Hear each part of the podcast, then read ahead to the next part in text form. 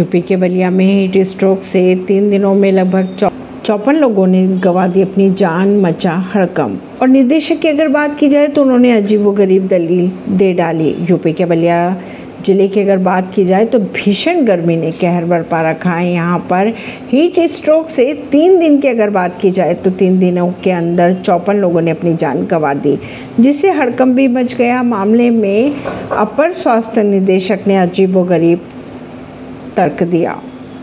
बात करें अगर 15, 16 और 17 जून की यानी तीन दिनों के अंदर हीट स्ट्रोक से बुखार सांस फूलना आदि कारणों से करीब 400 मरीज़ ज़िले के अस्पताल में भर्ती किए गए जिसमें से 15 जून को 23, 16 जून और 17 जून के बीच अगर मरीजों का आकलन किया जाए तो चौपन मरीजों ने अपनी जान गंवा दी। अगर स्वास्थ्य निदेशक की माने तो उनका कहना यह है कि हो सकता है ऐसी कई बीमारी हो जो पकड़ में नहीं आ रही हो। दूसरी बात उन्होंने ये भी कही कि गर्मी और जाड़ा जब ज़्यादा पड़ता है तो सांस के मरीज़ डायबिटीज़ के मरीज़ बीपी के मरीज़ों की अगर बात की जाए तो इनके आंकड़े बढ़ जाते हैं। ऐसे में गर्मी बढ़ी तो तापमान बढ़ सकता है। यह असर और बीमारियों पर भी पड़ सकता है, जिससे बीमारियाँ उभर गई हो। ये तर्क दिया वहाँ के स्वास्थ्य निदेशक ने। अब अगर इसके तह तक जाया जाए तो अस्पताल की स्थिति ये है कि वहाँ पर स्ट्रेचर भी नहीं मिल पा रहे हैं मरीजों को।